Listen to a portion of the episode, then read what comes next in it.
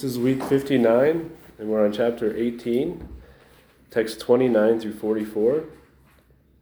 And so that means that we have, including today, four more classes in Bhagavad Gita. And so when we reach the end, we all are going to take up our weapons and fight. Yes. Because Krishna is that convincing and this argument is that powerful. and this chapter is called The Perfection of Renunciation, Sannyas Yoga.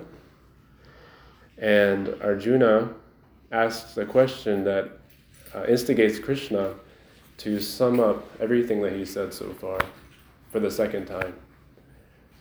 And so he, he asks, What is the renounced order of life, sannyas? And what is tyaga, or giving up, um, giving, giving up fruits? And then Krishna is, is describing what renunciation means. And he says that um, some people believe renunciation is giving up everything. But he says the great soul said that uh, sacrifice, charity, and penance should never be given up. And he goes on to describe um, again how activities um, take place in the modes of nature by the conditioned souls. And um, in this particular section, Arjuna begins by asking a question. He says, Oh, winner of wealth, oh, I'm sorry, this is Krishna. So Krishna is telling Arjuna, O winner of wealth, now please listen as I tell you in detail of different kinds of understanding and determination according, according to the three modes of material nature. So last week we, we learned about um, the five factors of action. And Krishna says those who, who, who don't consider these five factors of action um, in terms of the activities of the living beings are, are not um, seeing things clearly. And those are that the, the body is there, the, the place of action. Then there's the performer, the soul. And then there's different kinds of endeavor. And uh, let's see, what's the fourth one?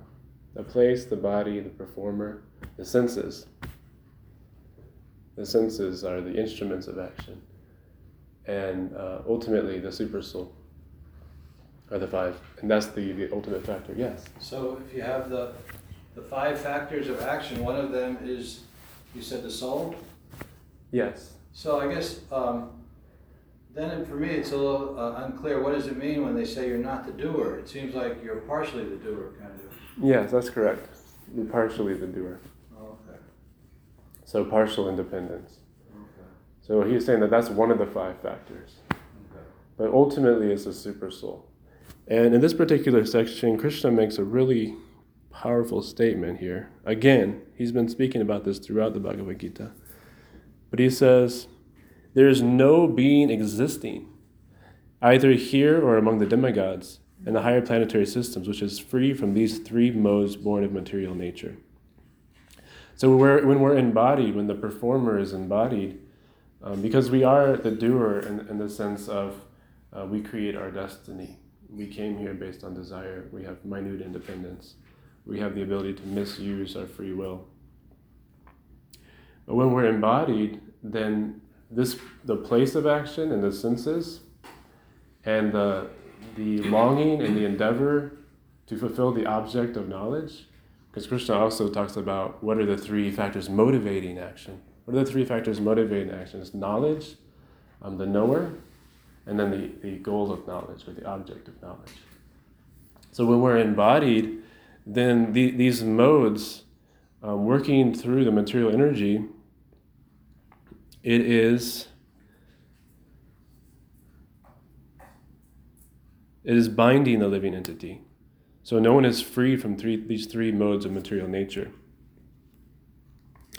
And so in this particular section also um, is spoken about what is happiness and how to understand happiness and how we become conditioned and we take on different qualities through birth in the four different uh, varnas or um, types of occupation. So Gange Prabhu asks, to explain how mode of goodness, in the mode of goodness, happiness is like poison in the beginning, but like nectar in the end. And how and explain also how the mode of passion is happiness. I'm sorry, how mode of passion happiness is like nectar in the beginning, but like poison in the end. Does anybody want to answer that? Do you have? Yeah. I found that in verses 37 through 38. Um, so 37 says, That which in the beginning may be just like poison, but at the end is just like nectar, and which awakens one to self realization is said to be happiness in the mode of goodness. So, and then verse 38 says that happiness which is derived from contact of the senses with their objects, and which appears like nectar at first, but poison at the end, is said to be of the nature of passion.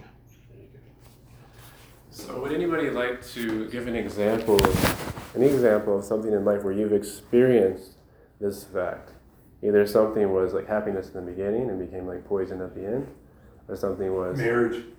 Okay, was an easy one. Okay, anybody else have any personal experience? Okay, intoxication. Oh, I, I had an interesting. Yeah. When I was living in Los, when I was living in Los Angeles a long time ago, I um, I would drive by this old used Rolls Royce for sale. This is like 10 years ago. Uh, so I, every day I drive, not every day, but I drive by there many times. And every time I drove by, I developed a desire to buy that car. So eventually I bought the car. So here I had a 1971 Rolls Royce. I was so happy. Then I started feeling all this anxiety about um, where am I going to park this thing? someone's going to vandalize it. Somebody's going to steal that silver lady off the front. Yeah. So I was like feeling all this anxiety. and then like within like two or three months, I sold it because it was like too much worry, you know? Very good. Yeah. Oh no, I, I have got plenty. I'll mention all that. I think I, you know, it covers uh, what happened to me. What about the other way? Does anybody have something that was like poison in the beginning? Okay. Yeah, I do. Um, I think sometimes, you know, when you are on a spiritual path and you try different things, I know I tried many different types of spiritual paths. Um, just about everything I could I could grab up and absorb and whatever else. And in the end, I mean, it brought me to here. You know, so in the beginning, was it poison? Some of it was, I think. Now I look back on it now. But yet, uh, it, if I didn't have that experience, it wouldn't have brought me to this point. So in a way, it wound up being very nice. Nice, very good. Yeah. But They also use the uh, idea that that chanting the holy name. I, I don't know if I don't think they use the word poison, but they say like in the beginning.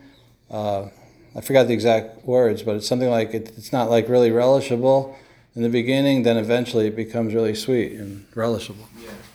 And that's beyond the mode of goodness. That's like, so the mind could be rejecting it in the beginning. Yeah.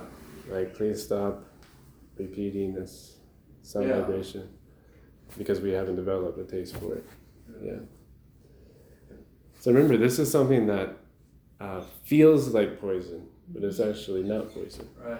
Yeah. yeah, I have a recent example of what you're just talking about there because it reminded me of that. But the uh, a friend of mine that I just talked to last week gave him Bhagavad Gita, and uh, I got a science of self-realization. Gave him the beads, showed him how to chant. He was very, very open. He's very, he's, he's just, he was weeping in words to me about how he felt after this because it's just like what you've done for me. I can't even. But the first day or the next day he goes says i'm having a really hard time chanting this. He says I, I got like four chants done. I was going oh my god this is horrible. And i says at least do one round. I told him at least do one round. You know that's all you do. Every day just get him do one round.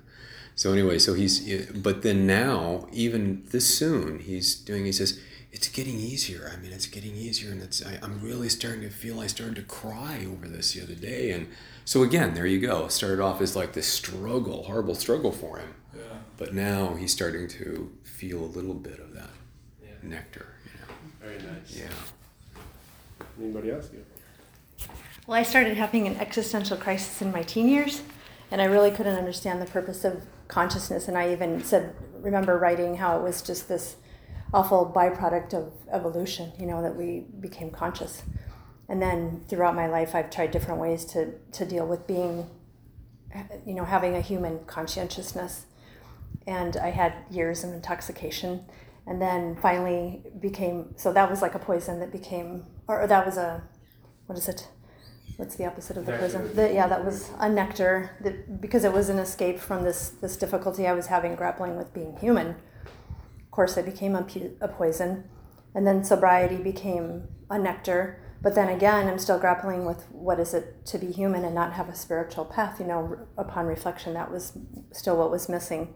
So now um, being on a spiritual path and i, I see my, my human my humanity and my, con- my consciousness is actually such a nectar because it's the tool that i need in order to understand krishna. So that's become a nectar. Finally after lifetime Do you have something? In regards to this one point, Yeah. what's the question again? you don't mind? Um, just an experience where you where you actually um, felt this this way, like something was nectar or became At poison. first. Yeah. You don't have you don't have to share if you don't want to. It's up to you. Something that was nectar. I mean, I just can think of like silly, mundane things. you Yeah. know? I mean, that's But like just working out is one of those things Yeah. that at first just seems like, oh, this sucks, you know. But after a while, you know, you know, you can obviously you you'll learn to relish it, and you learn to you'll see the results, and I mean just little things like that. Spiritually, I, I, can't relate to that because I've always had. I don't know. It's. I mean, I guess you know there was a part of a part of Christianity that seemed like that way. You know what I mean? But yeah, it's really hard to say for me. I mean, I think that just yeah, I think just that that particular example of let's say getting on a diet or working out just makes sense to me, and that's an experience that I've had. Yeah.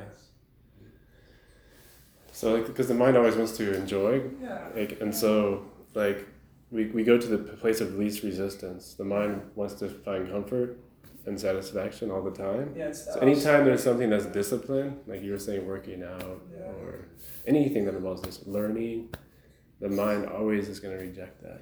And also the word uh, disciple means discipline. It's almost the same word. That's what I say. Yeah. Good, good, good. Yeah, so that's why you know yoga means how to control the mind, uh, because knowing what is good, and then getting through that that phase, that difficult phase, we become competent. Um, the stages that, that lead through, push through um, the the very tough conditions in the beginning. So um, let's just see what Prabhupada said. Prabhupada said this in the purport to 1837, which uh, Krishnanand Prabhu read. He said, In the pursuit of self realization, one has to follow many rules and regulations to control the mind and, and the senses and to concentrate the mind on the self. All these procedures are very difficult, bitter like poison. But if one is successful in following the regulation and comes to the transcendental position, he begins to drink real nectar and enjoys life, and he enjoys life. So one thing that Vaisheshika talks about is harinam. It's like going out. We've talked about this before. Like it's hard to like go out because you got to bring all this stuff, or you got to just bring yourself, and then you gotta you gotta get out there and you gotta put yourself uh, into the public eye and, and connect with people. But once you get out there, once you start doing the yajna, then you feel like this is real life. Actually, I wasn't living until I was out here, you know, doing this uh, this service to Krishna. So then Krishna says in 1838 that happiness which is derived from contact of the senses with their objects, and which appears like nectar at first but poison at the end, is said to be of the nature of passion. So Srila Prabhupada says, A young man and a young woman meet, and the senses drive the young man to see her, to touch her, and to have sexual intercourse. In the beginning, this may be very pleasing to the senses, but at the end, or after some time, it becomes just like poison. They are separated, or there is divorce, there is lamentation, there is sorrow, etc. Such happiness is always in the mode of passion. Happiness derived from a combination of the senses and the sense objects is always a cause of distress and should be avoided by all means. So the second question he asks is why is it important for us to understand happiness in the different modes? Um, and to start this conversation, um, This is a verse Krishna says in 1836. He says, O best of the Bharatas, now please hear from me about the three kinds of happiness by which the conditioned soul enjoys and by which he sometimes comes to the end of all distress. So, this is why it's important because um, we can come to the end of all distress. We can have ultimate happiness. Did you want to add something, Krishna? No, no, that's Okay. Not only ultimate, but eternal happiness. Yes. The highest and that which doesn't end. Lasts forever. Yeah. Very good. Uh, anybody want to add to that? That's very nice. Okay. So yeah, Prabhupada says a conditioned soul tries to enjoy material happiness again and again. Thus he chews the chewed, but sometimes in the course of such enjoyment he becomes relieved from the material entanglement by association with a great soul. In other words, a conditioned soul is always engaged in some type of sense gratification.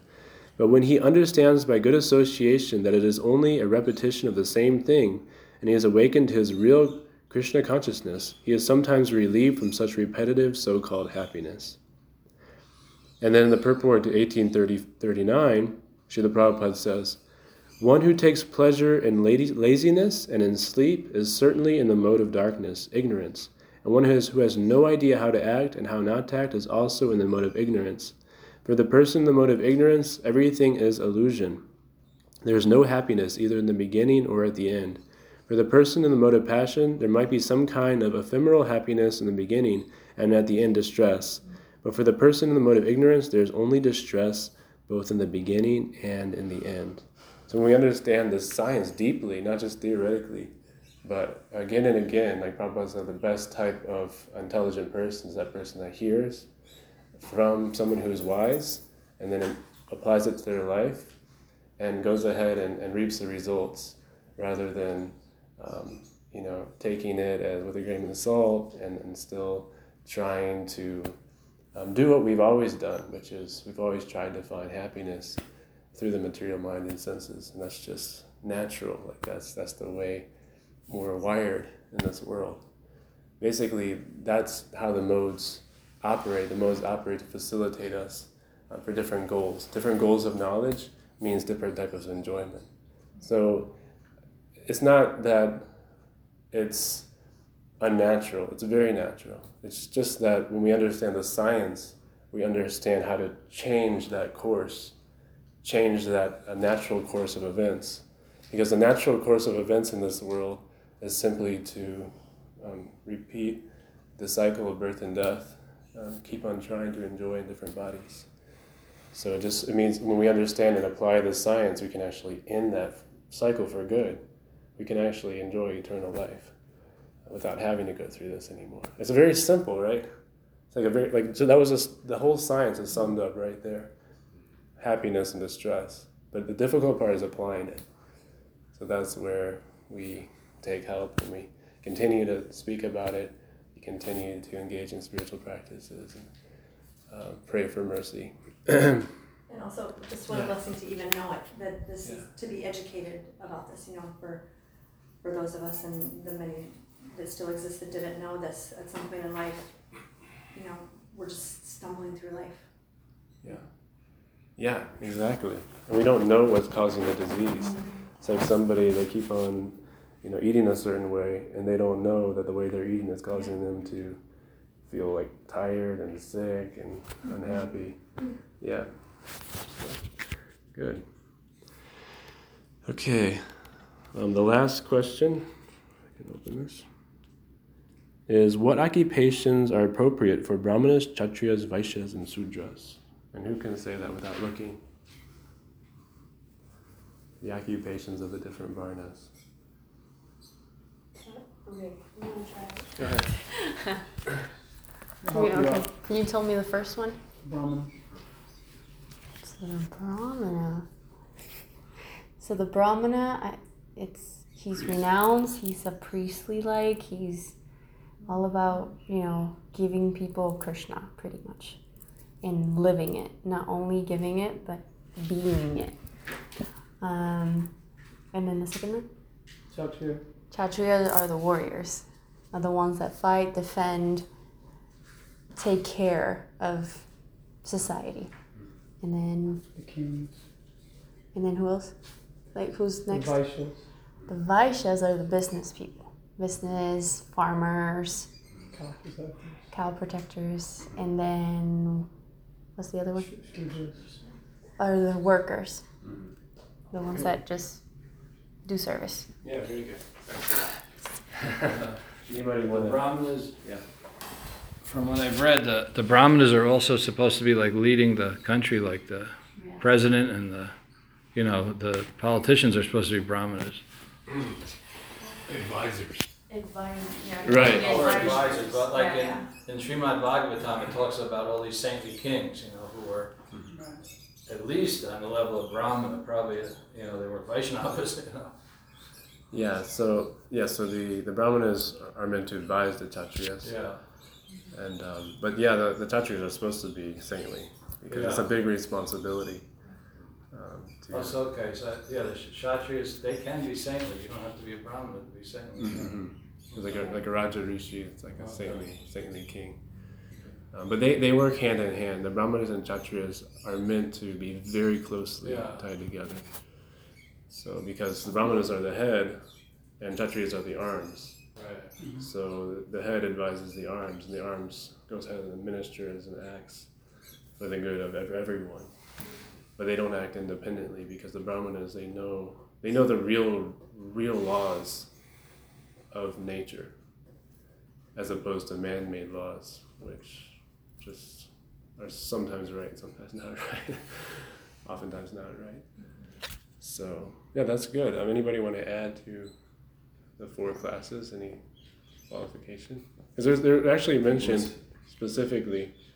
You have They're, they're listed specifically. Yeah, yeah, yeah. I just I can't remember all the words. I The guess. qualities of the brahmanas are important to know. Self They, they Uh-huh. have, they, they possess these qualities, these very saintly qualities. Very peaceful. Yeah, honest, Mhm. purity, you know. yeah. yeah. So that's kind of just wanted to add that. Religious.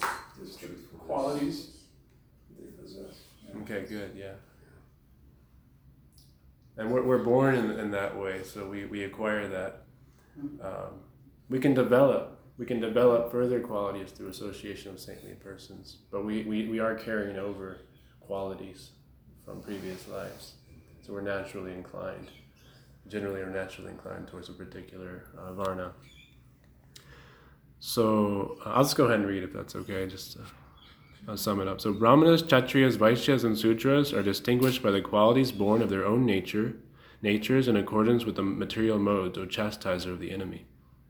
Peaceableness, self-control, austerity, purity, tolerance, honesty, knowledge, wisdom, and religiousness. These are the natural qualities by which the Brahmanas work.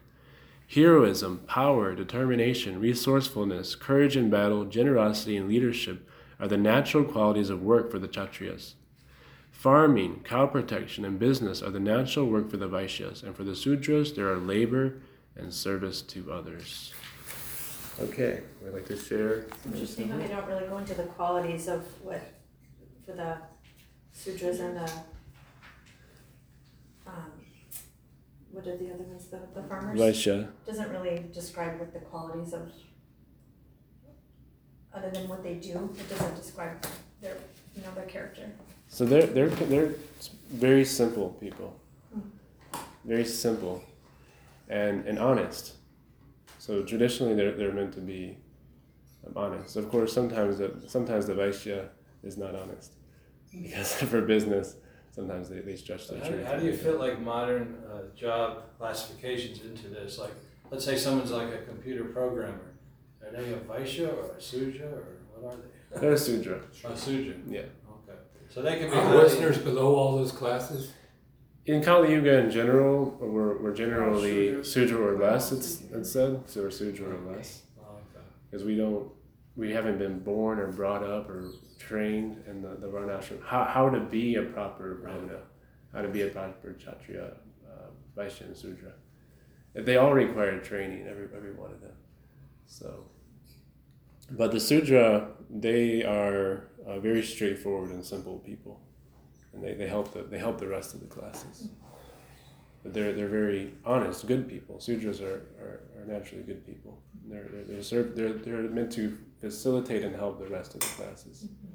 So, yeah. So the original, like the thing in India where they have like outcasts, those, is that originally because they, they didn't fit into any of the varnas? Like, they were like below sh- sudras? Yeah, I mean, there, there's people. There always were people that are like low class, Yeah. and they, they do things that are considered abominable. So to fit into the, the different, um, in the varnashram system, you've got to be like at a certain level. Even A to be respectable, worker. a respectable member of society. Yeah. Yeah, all of them, all of them are respectable members of society. Every one of them. Yeah. Yeah. I mean, there's people posing in our culture as different, like brahmanas. But they're not fulfilling those characteristics. You know, I think of our of politicians. I won't say any names, Yeah. but that are leaders but aren't fulfilling those qualities. None of them are true um, Brahmanavishyas. Yeah, they, well, they, they would have to be vegetarian to start with. And Yeah. honest. and honest and all those other qualities. yeah. So Yeah, it sort of disqualifies most of them. Ninety-nine percent. yeah. So we're gonna So share. Prabhupada's training us how to be, you know, Brahminical. That's his blessings on us. Yeah, please. Okay. One more statement I wanted to make about the the the classes. As I as I as I look at them, I notice that I don't know if I'm right about that, but I, I, I tend to look at it as not like a one superior to another. It's just they're all part of a necessary whole, you know, to make society work. You know, and they, they play their role and they do their duty. You know, and that's that's the main thing. If they're not playing their role doing the duty, then everything fails, especially from the top. If you're called that, the brahmanas are failing. Everybody else is going to fail because they use them as kind of their guides too, as their advisors and so forth and so on. Everything degrades from the top. Yeah, so it just it degrades from there. You know, so But Krishna earlier in the Bhagavad Gita, he said all these people, no matter what class, they all can be devotees of the Lord. Right. Mm-hmm. So, yeah, yeah. Okay. So I chose um, the thirty-third verse. Uh, part well, not the thirty-third verse, but part of the purport of the thirty-third verse. And part of that port I put down is yoga is a means to understand the Supreme Soul, who is steadily fixed in the Supreme Soul with determination. Concentration, concentrating one's mind, and uh, life and sensory activities on the Supreme engages in Krishna consciousness. So the understanding of that I I put the essence of yoga is to understand God. One who is always focused on the Lord, whose all activities in life is fixed on the Supreme, engages in Krishna consciousness. And it took me a while to write the, the application for this, but I, this is what I put down. Each day when I wake up, I pray that I always think of Lord Krishna and offer all my obeisances to him. Throughout the day, I pray that I am worthy to chant the Lord's holy names, always thinking of him, and to be blessed to have opportunities to serve him and his devotees. Through the guidance and grace of Guru and the Vaishnavas, I pray that this fallen, loathsome servant can be blessed with the determination to be successful in my duties and in all my activities, always keep my mind fixed on the Lord, offering all that I am and I do to him. sweet. Thank you very much. So I actually had chosen 38, but since we already like talked a lot about it, I'm just gonna go with my second choice. Um, So- chose 38 too.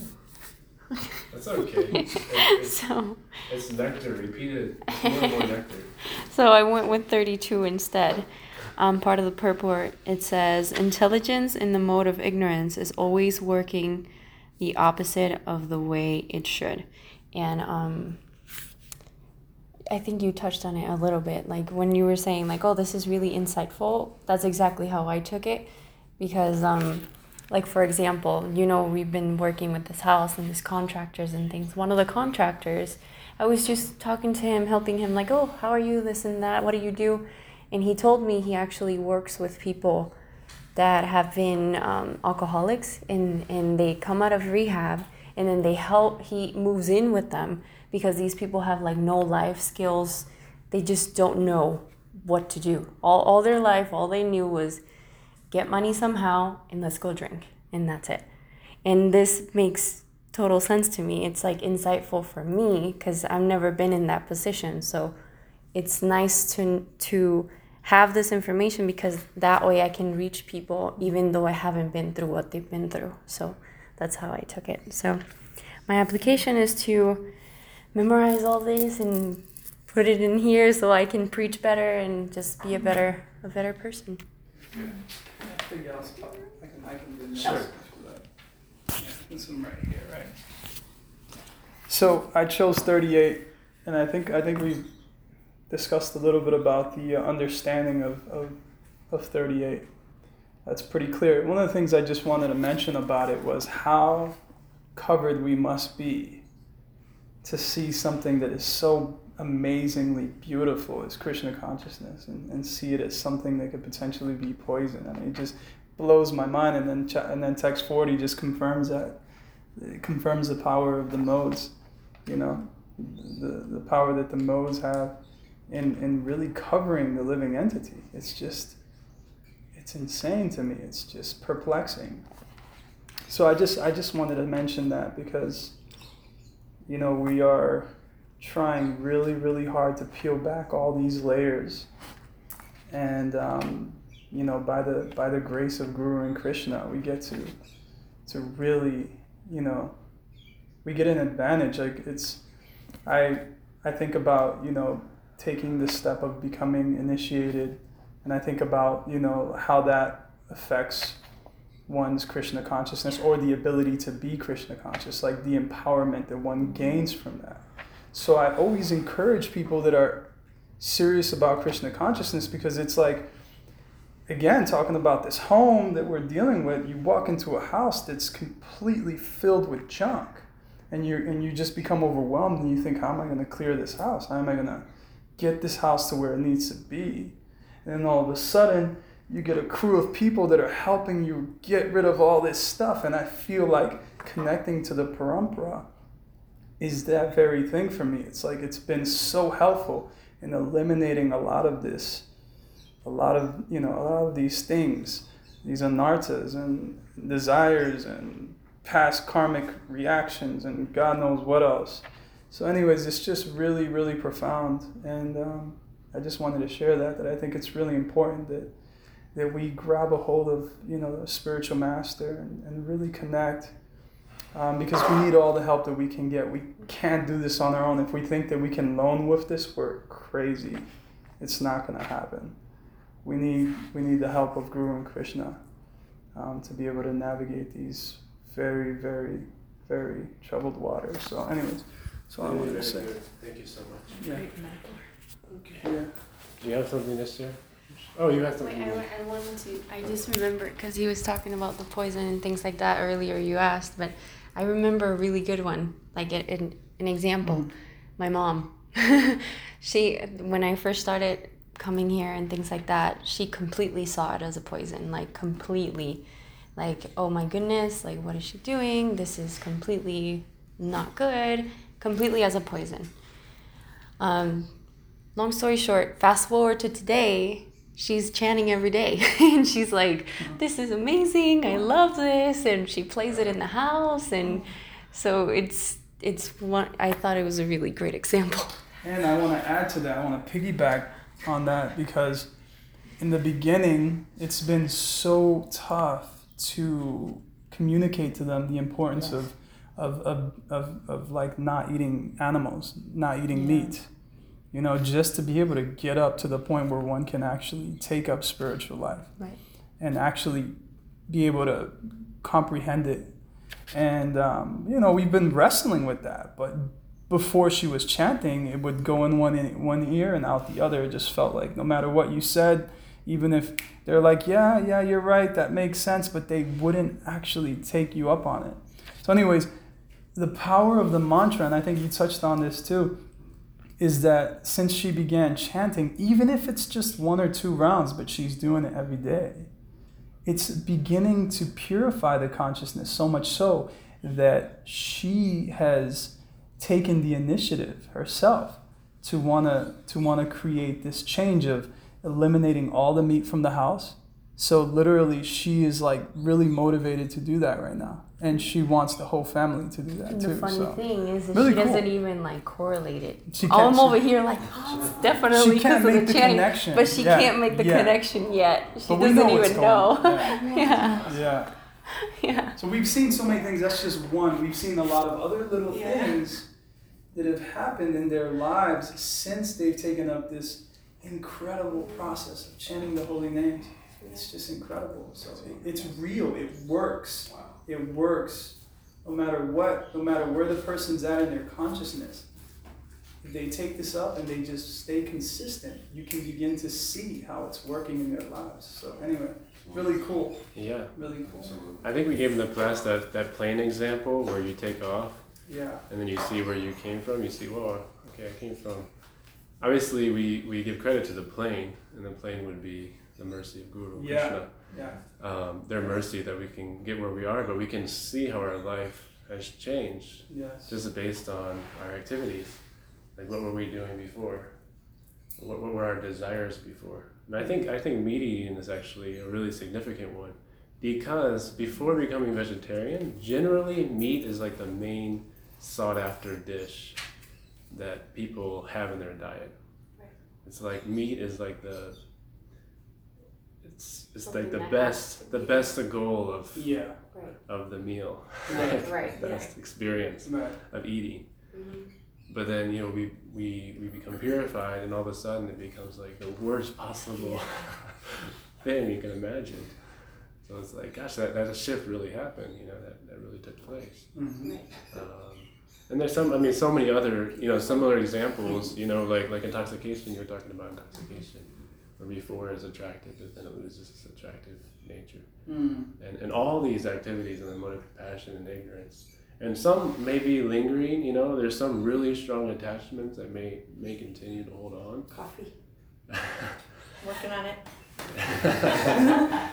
it's poison right now, just to reduce. But I'm, I, this, you know, reminds me to read mm-hmm. this that which in the beginning maybe just like poison, at the end is like nectar, Mm. and which awakens one to self-realization is to be in happiness in the mode of goodness. So, mm. I, you know, I, I, I don't feel the information to be true yet, but I know it to be true because I'm reading it. So that's Yeah. that's the stuff. And You're rest assured. developing faith in, in, in Krishna, you're developing faith in Srila Prabhupada. Yeah. And that's really, like, when you have strong faith in Krishna and Prabhupada and Parampara, mm.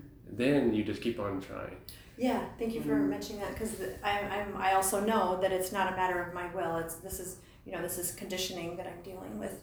But um, if I just continue with the process, just like you said, I have the help of the Parampara and Krishna. Yeah. you guys. And you never lose faith because you know it's a growing process. Mm. And um, and like like Prabhupada said, he said sometimes you know the weakness we might continue bad habits, but in in, the, in our heart we're thinking, Krishna, please help me get these up. Yeah. Krishna, I don't want to do these things, and like we're, we're like begging for mercy in that way. It's an opportunity to be. Not that we're not relishing it or, or feeling like, you know, oh, there's an exception, you know, or or or just a justification, but we're actually wanting to reach a stage of pure Krishna consciousness where we don't have these things mm. in our way anymore. So, yeah. Do you want to share something? That was it. Okay. I was just gonna say, I was Yeah. just gonna add to that, that rest assured, you know, in regards to your, your coffee attachment, Krishna, Krishna not only promises it when it's all said and done, when you Yeah. cross that threshold, it'll become like nectar, but he also says that it'll awaken you as well, so. you won't Oh. need the caffeine. You don't need the coffee anymore. Right. It'll They wake didn't you have up. Starbucks. When Krishna said that, they didn't have Starbucks. Those five You'll try dollar reading that amazing. before Well, that's a whole other level of my. That's a whole other level of nectar in the beginning, right? It reminds me of that real quick about the about the food. I, I remember when I, I was you know I've been vegetarian for a long time, so I remember taking my parents and and some relatives going out. We went to Pinnacle Peak Steakhouse, which is a steakhouse here. You know, and I and so my mom, my, people say, well, what are you going to be able to eat? And I said, well, they got a salad there, they got a baked potato, I'm good, you know. And they go, is that all you're going to eat? See, the meat was the big mm-hmm. thing, you know. It was all about the steak and the beans with bacon and Right. you know all that kind of stuff. And it wasn't. And for me, it was just, yeah, I'm, I'm good, you know. So it was But in their minds, again, like you stated, it's just weird how conditioned we get. Right. What do you eat, man, as a vegetarian? You just eat a few leaves or something? Yeah, yeah, right. How, how do you How survive? do you survive? You get your protein.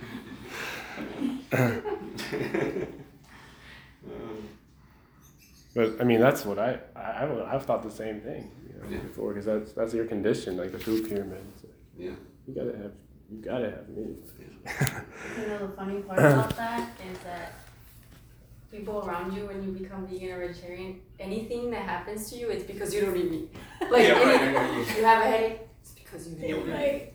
Like, you stump your throat, it's because you don't eat meat. Like, anything.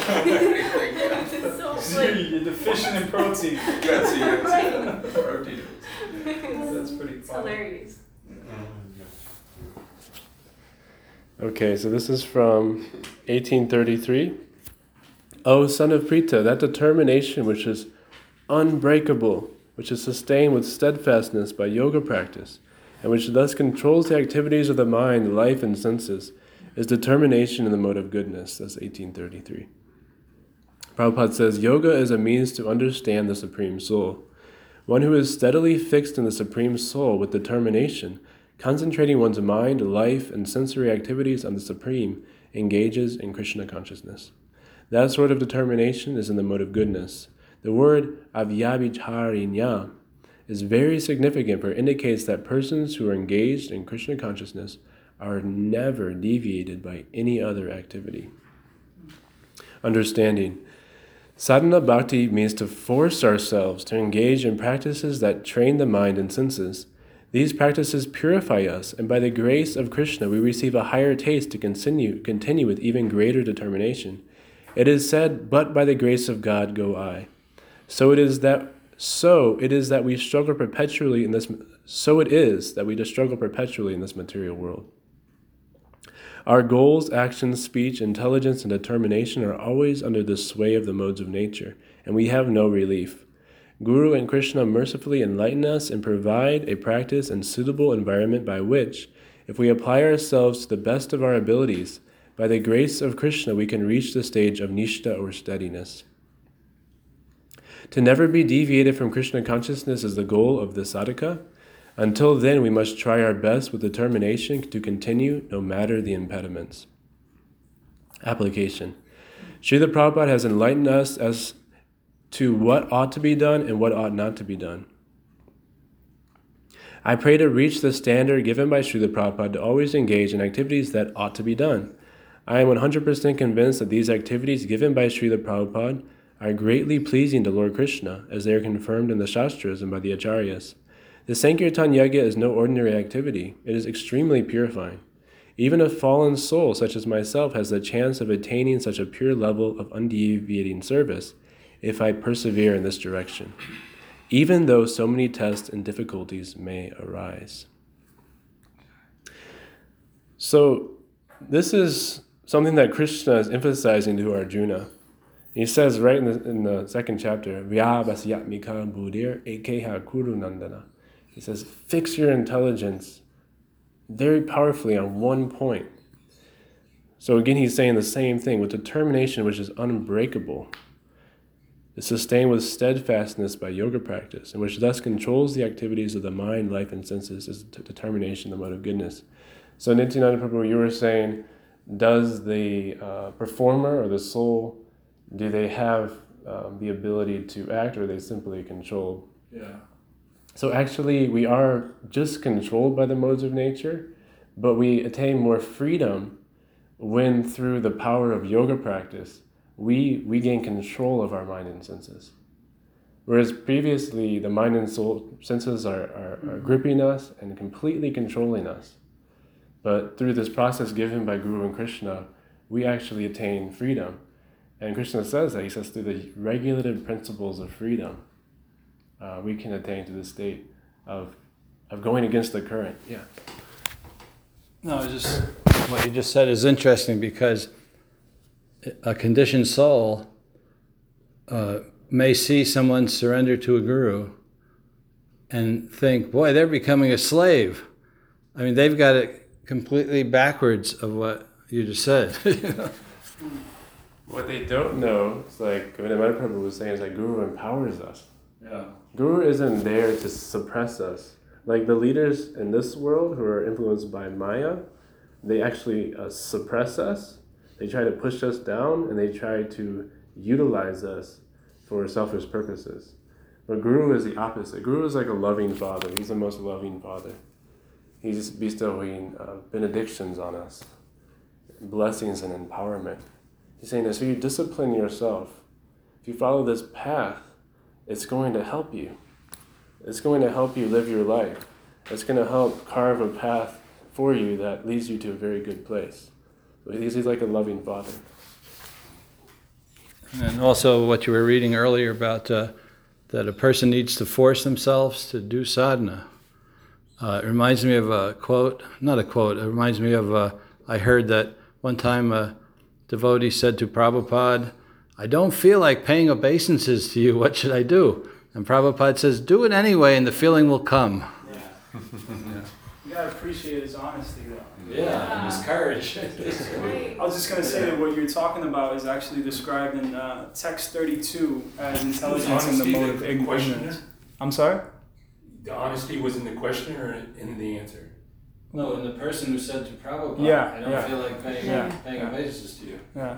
I thought that's pretty honest because most people wouldn't, you know, they would they keep that to themselves. Yeah. So the fact that he would actually share that with the spiritual master is, I mean, he's A pretty. funny thing to say. Yeah, it's pretty pretty. Yeah. I was just gonna say that what you said about how a person might see that surrender as something that is kind of limiting in a way. Uh, that's described in, in text 32 where you know the person who's utilizing their intelligence in the mode of ignorance sees truth as untruth or, or vice versa. Opposite. yeah. So it's the opposite. So what we may understand that it's actually empowering us and allowing us by the grace of guru and krishna to actually you know forti- it fortifies us. That's the way i see it personally i think you guys can agree is it for me personally it, it becomes a fortification. It becomes like an extra help like a you know it's really hard to describe but it's really just that. It's like you feel empowered and you may not feel that way at first but as you continue you can totally see krishna's hand in that whole entire thing. It's it's really powerful. So anyways i just wanted to bring that up because i thought that was interesting. I was actually staring at that verse as you were saying that so yeah cool. I was just gonna say, like for me, it's more, for me personally, I saw it more as Guru was like a light in my darkness because you know, like here I am. I think I'm this body. I think I have to do all these things, and you know, how am I gonna be a good wife? How am I gonna be a this? And I'm a woman, and all this stuff, and this crazy mess that we live in. And media is like screaming at me, like, "Oh, you should be this. You should be that."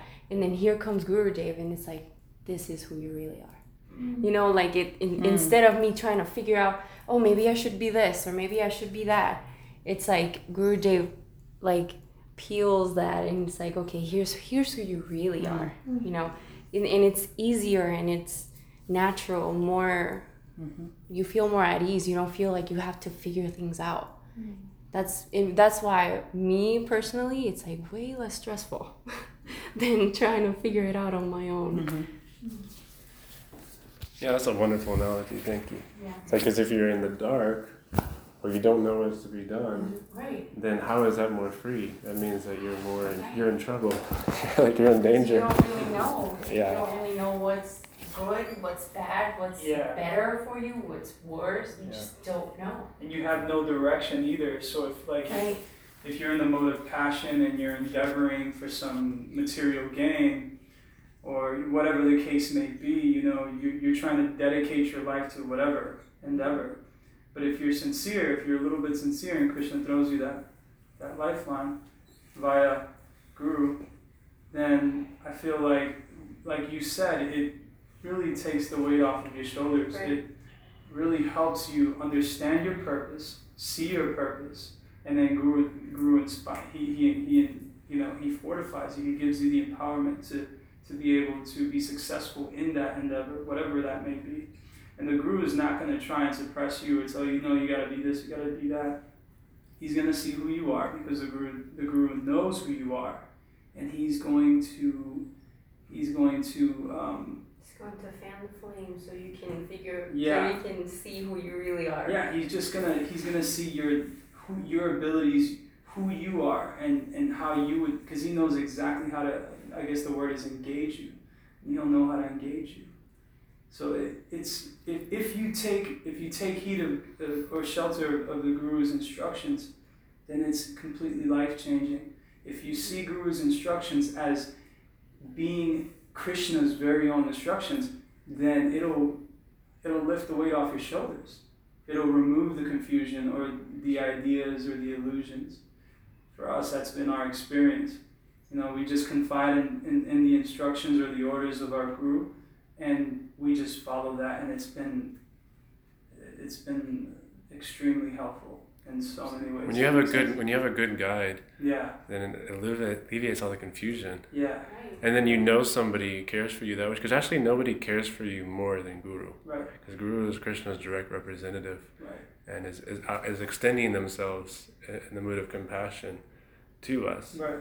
So there's no better friend, and there's no one who cares for us more There's than no one who knows us more. Yeah. There's no one who knows us more. But the problem with in, in our situations, we're so familiar with Gurudev that sometimes we may not, we may lose sight of that. Mm-hmm. So it's really important that we always keep that in mind. Like, he, you know, for me, it's always important that I always go back to that and see Guru Gurudev. Not that I can't be close with him, but just always understanding who he is in my life, why he's been brought into my life. It's really important. Um, so, anyways, that really helps me. Hopefully, it can help someone else. Yeah. I'd like to uh, end with this this one important lesson that's brought up in this section, which is that things that we do that are right, that are good, they lead to nectar at the end. And, and so we can know that whenever we do the right thing in life, even if it's difficult, um, that we're going to have a reward. And we're going to have um, this deep, deeper inner happiness that goes beyond um, the ephemeral happiness that, that Prabhupada was talking about. And um, really, this is the highest level of this nectar comes through the Sankirtan Yajna, because this is Lord Chaitanya's um, mission. It's the practice for the age. And so many devotees all over the world have stories about the bliss gained from, from going out and doing the Sankirtan Yajna pra- practical experience. Any devotee that has done Sankirtan has has experiences uh, of the bliss that comes through Sankirtan.